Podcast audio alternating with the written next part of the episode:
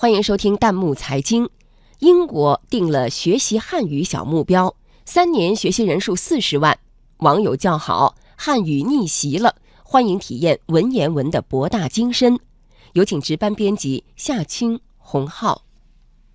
近年来，学习汉语在越来越多的国家受到欢迎，英国甚至将汉语纳入国民教育体系。不仅如此，英国政府还定了全民学习汉语的小目标。就是到二零二零年，汉语学习人数要达到四十万。听到这个消息，网友们普遍感觉，多年的媳妇儿终于熬成婆了。网友数据分析师说：“学了那么多年英语，现在汉语终于逆袭了。”网友独孤求败也说：“是该让他们也体验体验我们汉语言的博大精深了。”而被虐了很多年的网友江上饶。却想借此为难一把。他说：“答应我，听力放周杰伦好吗？”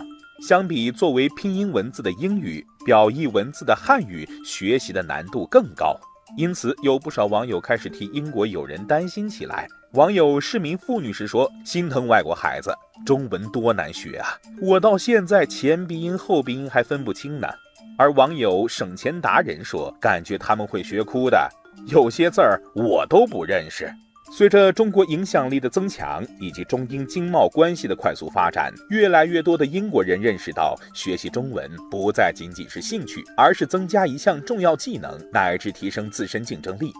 据介绍，报考参加汉语水平考试的英国学生数量不断刷新。网友孙佳说：“英国争先了，不知道是不是可以看成是第一个开眼看世界的西方国家。”而网友驴肉火烧则发现了新商机，去英国办汉语培训班走起，志同道合的赶紧举个爪。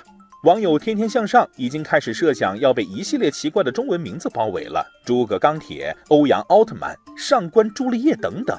哈哈哈实际上，汉语不仅是在英国受欢迎，“一带一路”沿线国家都掀起学习汉语的热潮。隋国志甚至觉得，未来五百强企业招聘第一关可能就是考汉语水平。语言是文化的载体，沟通的桥梁。汉语的受欢迎，从一个侧面印证了中国影响力的增强。正如网友龚林说的：“当一个国家的母语走向世界的时候。”这个国家已经走向世界，将本土的文化传播到世界各地。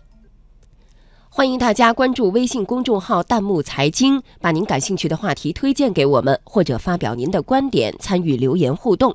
我们将选择有价值、有意思的内容在节目中播出。